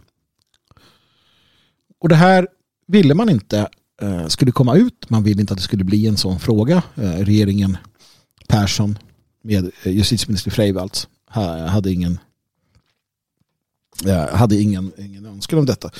Eh, eh, och jag tror att det var den regeringen. Jag vet inte. Jag ska vara helt ärlig. Jag vet inte vilken regering som satt. Jag vet inte. Jag tror Laila Freivalds namn nämndes. Uh, jag, jag, är inte, jag är inte övertygad. Jag, jag, jag kommer inte ihåg nu. Ja, men det är inte det det handlar om heller. Politiker är pack. Kan vi konstatera bara. Det spelar ingen roll om de är höger eller vänster. Det spelar ingen roll vilken regering som satt där. Vi vet att de politiker som vid det här tillfället hade makten, det var ett valår, eh, de påverkade och ringde och eh, tjatade och påverkade polisens utredning. Och polisen själv hade väl inget bättre för sig, eh, politruker som de är, att, än att göra Uh, göra. Det är bara att titta på den där snuten som sitter i timmar med en av bröderna och förhör. Hur fan beter han sig? Vad är det för jävla människor som är i den där kåren? Alltså sveket från polisen, sveket från politikerna, det är totalt och det är över årtionden. Hur fan kan svenskarna hålla ut? Hur kan man hålla god min i detta? Jag förstår inte. Ignorance is a bliss. Man, man trycker undan det. Man vill inte vara medveten om det. Man vill inte se det som sker. De övergrepp som sker. Kevin-fallet är inte unikt i, i det att poliser eh, gör politikernas vilja. Senast hade vi Tommy Lind. Senast hade vi mordet på Tommy Lind där eh, åklagare och poliser eh, agerade eh, på ett sätt som, som skulle mildra eh, kritiken mot invandringen. Det är så avgrundsvidrigt detta, kära lyssnare. Det är så avgrundsvidrigt att det är svårt att jag måste tänka mig för. Det här är inte, ett, det här är inte, en, här är inte risk att jag säger CP eller mongo. Här är risk att jag säger saker som, som gör att man hamnar i fängelse. Ja, ordets makt är sådant. Det är viktigt att vi ska förstå det här. Och det här är ett jävla tungt piller att svälja alltså. Alltså dessa piller för övrigt, ursäkta. Um, och det är att förstå djupet och bredden på det förräderi som politikerna på alla nivåer tillsammans med myndighetschefer och enskilda snutar i det här fallet uh, djupet och bredden på det förräderi mot folket till förmån för en ideologi, en idé, en, en uh, samhällsförändrande vilja man har. Vad man är beredd att låta ske. Och jag blir alltid fascinerad till exempel över feministerna. Feministerna vars inblandning i den aktuella politiken när det kommer till eh, till exempel då de stora, eh, det stora mottagandet av flyktingar för ett antal år sedan var total. När de kommenderades ut med sina skyltar. Och sen drabbades kvinnor utav terrorslekar, utav eh, grova övergrepp, våldtäkter och liknande. Vi har Elin Krantz, ett fall som har fallit i glömska, som mördas och våldtas på grund utav, och det här är bara så. Det är på grund utav den politik som förs. Varje gång någon har blivit våldtagen, mördad eller skadad utav en illegal flykting eller ett ensamkommande flyktingbarn eller vad du vill. Varje gång det sker så hade det inte behövt ske. Varje sådan gång hade kunnat undvikas om man hade haft en annan politik som inte släppte in människor på det sätt man har gjort. Jag förklarade det i en diskussion jag hade med en person som var för den här politiken och han blev vansinnig. Han blev vansinnig när jag sa det. Det spelar ingen roll vad du säger. Varje, varje övergrepp där en utlänning har gjort någonting mot en svensk hade kunnat undvikas om man inte hade bedrivit den politiken. Ja, men det finns svenska våldtäktsmän också. Ja, absolut. Och det hade vi inte kunnat undvika genom, den, genom att inte ha den politiken. Det kanske hade gått att undvika på andra sätt, svarar jag då. Men det vi vet med all tydlighet är att varje gång som en främling har begått ett brott mot en svensk så hade det kunnat undvikas eh, om det hade varit en annan politik som förts. Punkt slut. Tommy Lind hade inte behövt bli mördad. Eden Krantz hade levt. Kevin hade också levt. Men det är man beredd att offra. Och det är det här som blir extra vidrigt. För att över tid har politiker definitivt kunnat se och poliser definitivt. De här poliserna som vi nu ser twittra om sin vardag. Alla de här har kunnat se hur det har förändrats över tid. Och de vet varför. Och det, det är lika delar utlänningar eh, som, som kommer, alltså den, den politiken som har förts. Men också lika delar hur samhället i den här vänstervridna sinnessjuka tidsåldern har blivit normupplösande så att uh, så, jag menar, sexualiseringen, alla de här sakerna som, som nationella, uh, till viss mån konservativa med flera, det som vi har sagt till om. Allt det har ju i, i progressivitet, det är det som har tullats på och därför blivit det vi har idag. Det här är det progressiva vänsterliberala samhället vi lever i. Och det är sinnessjukt. Och det ser man. Det betyder att det finns en medskyldighet här hos alla de här människorna. Och, och de, de kan inte, precis som man inte i Kanada eller annorstädes kan säga jag följde bara order så är inte det dugligt. Så att politiker och media väljer samhällsprojektet framför svenskarnas väl och ve. Och där är vi bara. Det är bara att inse detta. Och de fortsätter göra det idag. Och nästa regering kommer också fortsätta göra det. De kommer välja eh, de kommer välja Davos, eh, World Economic Forum-traktatet eh, framför Sverige och svenskarna. De kommer välja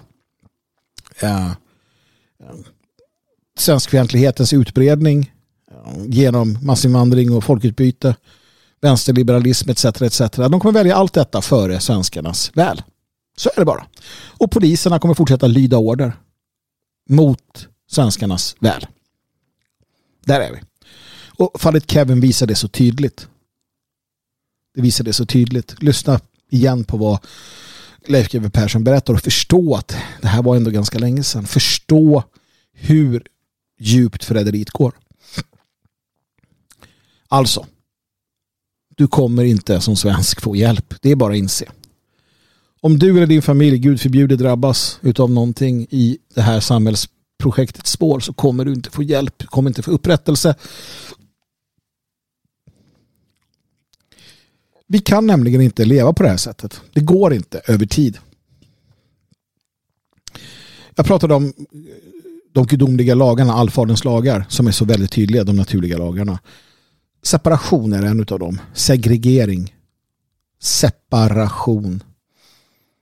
Han skapade var och en efter deras sort, var och en efter deras art, var och en efter deras ras, var och en efter deras kultur. Man lever med det sina. Man bygger samhälle med det sina. Man skapar kultur och dyrkar Gud med det sina. Man kan icke göra detta med främlingar. Man kan icke ha ett välfungerande samhälle om det är mångrasigt och mångkulturellt. Det finns inget historiskt exempel som visar att det skulle fungera. Inget alls. För det slutar alltid med strid och konflikt. Det slutar med att någon hävdar sina intressen framför någon annan. Det gör också att människor förändras. Och, och problemet är att äh, det mångkulturella samhället skapar inte lag och ordning. Det skapar inte tillväxt och, och framtidstro. Det skapar osäkerhet. Det skapar identitetslöshet. Det skapar antikultur, vilket vi ser. Och det är därför som eliterna vill ha det. För de vill söndra. För att kunna härska. Och det är där vi hamnar. Och det är där vi är. Separatism är den enda vägen. Det är den enda vägen. Och vad innebär det? Vad innebär separatism? Om du är rasseparatist, låt oss säga. Vad innebär det? Ja, det innebär att man erkänner varje folk, varje etniskt folk rätten att leva för sig själva, att dyrka sina gudar för sig själva, att skapa förutsättningar för sin familj och sin kultur och sin vad det nu må vara för sig själva utan påverkan av andra. Utan massinvandring, utan mångkultur. Man, man tillerkänner dem rätten att själva välja när de ska ta in annan kultur. Precis som man har gjort genom historien. Det pratas om eh, kåldolmar från Turkiet. Ja, precis. Vi var där, vi såg hur de tillagade sina vindolmar, tyckte det här var en bra idé. Vi har ju kol hemma, vi kör på. Man tog in det. Det är en sund, ett sunt kulturutbyte. Ett sunt kulturutbyte. För det är inte påtvingat ovanifrån och det är egentligen allt det handlar om. Det är allt det handlar om. Ja, och det är så vi vill ha det. Som separatist så, så vill du att det ska komma underifrån. Om vi vill helt plötsligt som folk byta ut oss själva då ska vi bestämma det som folk genom att börja leva så. Om vi alla ska ha eh, fruar och makar från främmande länder då ska folket bara komma fram till det en vacker dag så börjar vi göra så. Börja para oss hej vilt. Det händer inte i det naturliga. Det är ju det som är skillnaden. Om du låter, ju, ju, ju mindre eh, överordnad styrning du har desto naturligare lever människan. Och jag säger inte att det finns en inneboende vare sig godhet eller ondska i människan. Jag bara säger att vi, vi lever enligt vissa lagar. Det finns en del naturliga lagar. Principer som, som så att säga, de, de finns där och de är där. Och tillåter man människan att, att, eh, att leva fritt så kommer den ofta leva på ett sätt som, som är eh, gagnenligt och därvid lag också enligt den lagen som är skriven i deras hjärtan. För att vi kan inte dela, och det här är inte bara vi, det gäller inte bara vita, det gäller fråga tibetaner för den delen, fråga alla möjliga länder, folk. Vi kan inte dela territorium, gud eller gudar, skolor, um, någonting med främlingar. För någonting kommer ske. Någonting kommer bli kaos och konflikt. Någon kommer vara tvungen att stryka på foten. Som sagt, fråga hur bra det gick för för andra som har varit tvungna att göra detta. Eh, initialt så försvagas vi. Sen kommer perioden då vi kommer stärkas, då vi blir en minoritet och förstår det. Och sen så blir det ett, ett samhälle av konflikter, kriser och krig. Men det finns krafter som tjänar på detta och det är därför detta genomförs om och om och om igen. Som en del i den här cirkeln, den här cykliska tillvaron vi lever i än så länge tills vi frigör oss från grunderna till det. Fallet Kevin visar det här återigen. Det visar hur eliterna, i det här fallet den politiska mediala eliten, gör allt de kan för att upprätthålla sitt samhällsbygge även om det går emot vårt bästa. Sluta se dig som en del av Sverige AB. Sluta se dig som en del av den, av det sam, den samhällskonstruktionen som är Sverige AB. Sluta se dig som en del utav det moderna Sverige. Sluta se dig som en del utav det system som är de politiska partierna, eh, de sociala skyddsnäten så kallade och allt detta. Du är inte en del av detta. Det är en, en struktur som har skapats i ett fängelse som har byggts för dig. Ett fängelse som har byggts för dig för att du ska acceptera eh, och kunna användas av de maktfullkomliga eliterna. Det, det är inte svårare än så. Bryt dig loss ur detta och ett sätt att bryta loss ur detta det är att segregera, att separera. Att, att förstå den grundläggande principen i detta. Och det handlar också om din trygghet och din säkerhet. Jag har pratat om det här många gånger. Din familjs trygghet och säkerhet. Om du, om du inte lär de som du är ansvarig för att medvetet vara försiktiga att medvetet segregera och separera sig från den moderna värld de lever i så är risken att de drabbas av ond bråd död hög. Om du inte lär dina nära och kära hur man klarar sig i ett mångkulturellt folkutbytarsamhälle med en regim som är i grund och botten fientligt inställd till dig så är de utan skydd mot de rovdjur som, som stryker runt.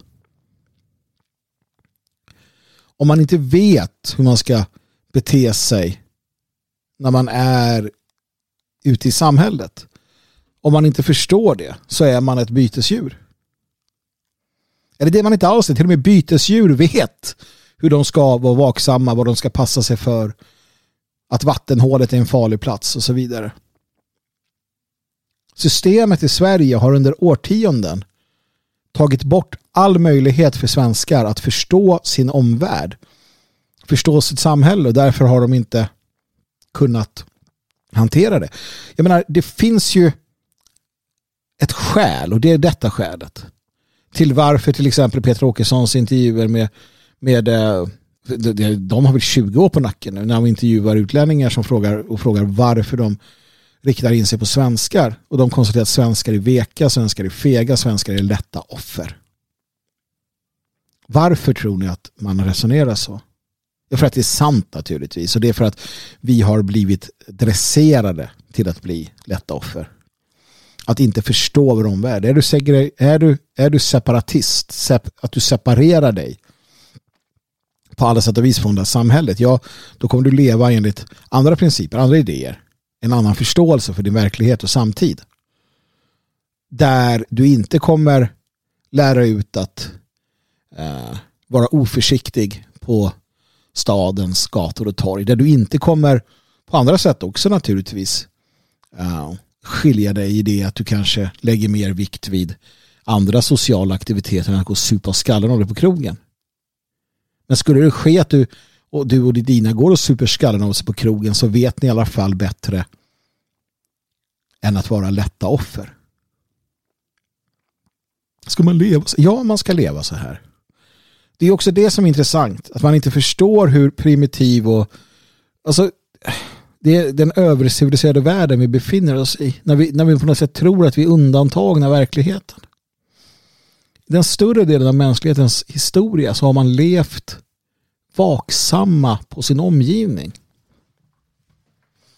Även i de gamla byarna. Man var vaksam på sin omgivning. Man var vaksam på vad som hände. Man hade byalagen. Man hade koll. Man hade koll. Stammarna för nomadiska stammar. Vad tror ni de gjorde? Tror ni att de bara satt och... Jag menar, hela den här idén om att vi är det kallas främlingsfientliga. Var kommer den ifrån tror ni? Varför tror ni att det är ju för att det är rätt, för att det är en, en gudagiven instinkt. Du ska vara vaksam på främlingar. Du ska vara vaksam i din relation med främlingar. Och det här är en av våra stora problem som ras. Att vi är lite godtrogna, blåögda. Varför tror ni vi kallar, varför kallas godtrogenhet sjuklig godtrogenhet för blåögdhet? Jo, för att det är ett kännetecken för vår ras. Vi är lite dumma i huvudet på det sättet. Och framför allt är vi det när vi är, eh, lever i en förljugen tid som denna. Det är därför vi måste aktivt separera oss. Skilja oss från systemet, från människorna. Vi måste aktivt, inte passivt, utan aktivt ta kontroll över våra egna öden i den mån det är möjligt. Och jag bönfaller dig, du som lyssnar, att, att göra detta. Speciellt om du har barn. Ta det på allvar. Och en del av detta är att lämna storstäderna. Om det inte är så att du har, och det kan vara så, att du har i ditt närområde där du befinner dig eh, ett, ett välutvecklat nätverk och, och, ni har det ni behöver så att säga. Då kan det, då kan det vara kvar. Det, det, det är upp till er själva men generellt sett lämna storstäderna. Lämna anonymiteten. Lämna eh, isolationen. Lämna de områden som, som riskerar att få enorma problem i händelse av kriser. Och sök dig medvetet till platser där du kan sluta dig samman med andra nationella, med, med sunda, normala och bra nationella människor. Skapa dessa separatistiska samhällen. Och det är inget vi behöver basunera ut. Det är inget ni behöver basunera ut. Gör det bara. För er egen skull. Och vi måste också förbereda oss på det värsta. Och hoppas på det bästa. Jag vet inte. För er, somliga kanske det här är en sån här äh, att det, det, är jobbigt att tänka sig att det är svårt att greppa. Och det, det, det, är det väl i den mån att vi, att vi alla är uppväxta i, ett annat, i en annan tid. Jag hade aldrig trott att jag skulle att jag skulle på det här sättet skilja mig från samhället, från, från, från den, den, det system som jag växer upp i, eller tvingades att växa upp i. Jag har länge sett och trott och hoppats på en, en reformation. En, att, att, vi, att vi ska kunna bara liksom ändra på en del saker så blir det bra. Så kan vi fortsätta på den här vägen. Men, men jag inser, eller har insett sedan länge, men, men det blir mer och mer tydligt att nej, det är så förljuget och så ruttet. Kevin-fallet återigen visar hur ruttet det var för 20 år sedan. Uh, hur ruttet tror ni inte att det är idag? Hur, hur mycket är inte politikerna beredda att offra hur mycket blod har de inte på sina händer redan? Hur mycket har de blivit offrat för att, för att deras samhällsbygge ska drivas igenom? Titta på, titta på andra projekt. Titta på det kommunistiska projektet. Så inser du vad man är beredd att offra. Och det är där vi är. Hela den här uh, World Economic Forum idén, uh, hela den här uh, nya världsordningen de vill implementera. Det, det är på fria människors ben man är beredd att bygga det. Gör som de säger eller lid konsekvenserna. Och då måste man se sig själv i den här processen. Och jag vet inte, jag, jag fylls bara av trots. Och den här, liksom, ja det är trotsen och den bästa känslan i detta. Nej. Nej. Jag tänker inte vara med på det här. Nej. Jag ger mig inte. Nej. Vad ni än gör, vad ni än säger, vad ni än slänger emot mig. Nej. För guds skull, nej. Jag tänker inte vara en del utav ert sjuka skådespel. Er sjuka fars.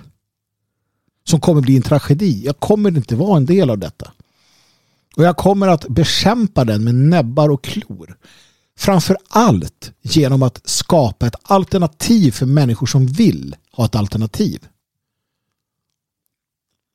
Inte nödvändigtvis bekämpa den genom att aktivt gå till storms mot väderkvarnarna.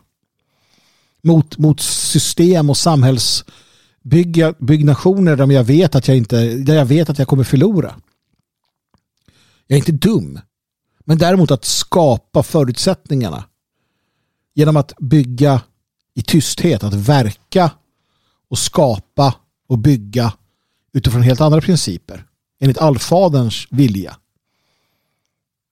Så att när deras sjuka system faller så finns de här separata, åtskilda, separatistiska platserna, folket, människorna där som har härdat ut.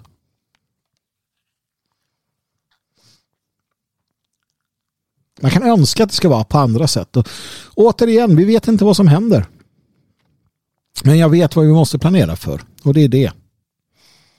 Det är det. Och du måste ta det till dig. Titta på vad som händer i världen. Fråga dig själv, hur klarar jag av det? Hur ska jag klara av det här med min familj? Och gör du det? Det är också det. Gör du det så, wow, vilken möjlighet. Det är den andra sidan av det här myntet. Jag brukar säga det till exempel.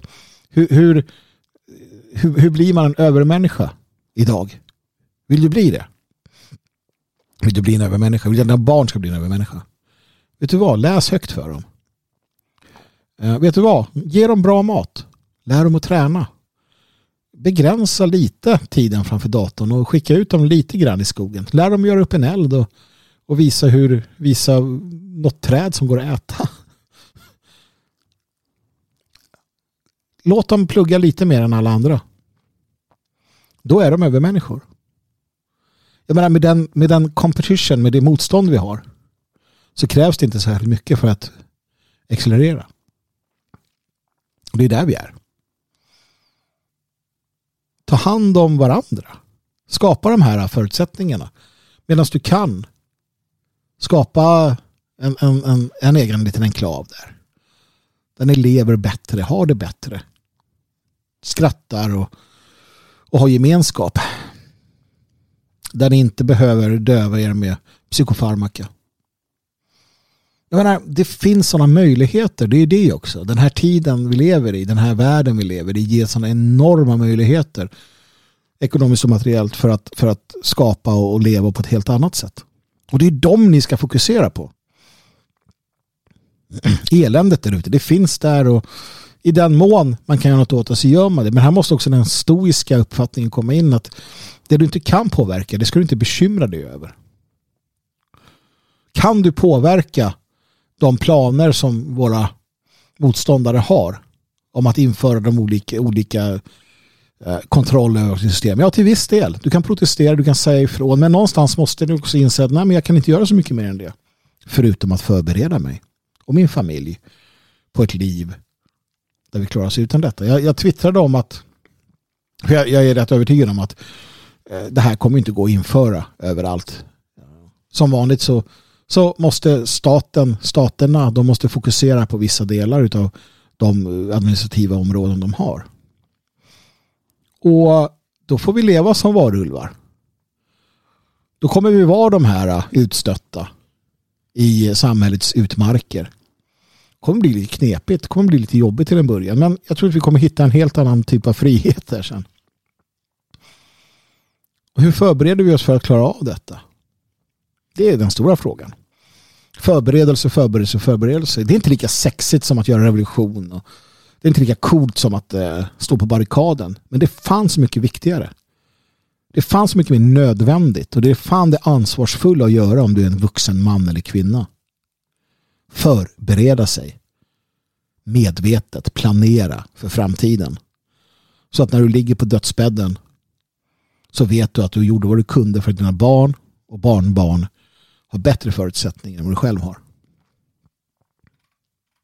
Med det, kära, kära lyssnare, så tackar jag för mig. Jag tackar för mig för den här veckan. Önskar er en, en fantastisk helg naturligtvis. Eh, och en, en fantastisk nästa vecka. Eh, där ni gör detta, där ni förbereder er. Där ni blir en del av den här oppositionen. Glöm inte, sist men inte minst, livets mening som jag berättar för er varje gång varje gång avslutar vi med en påminnelse om livets mening.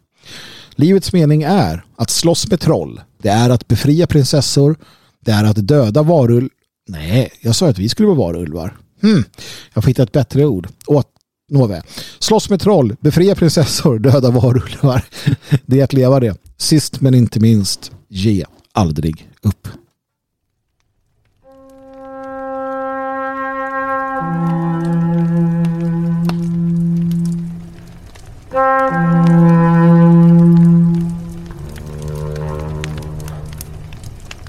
Mm.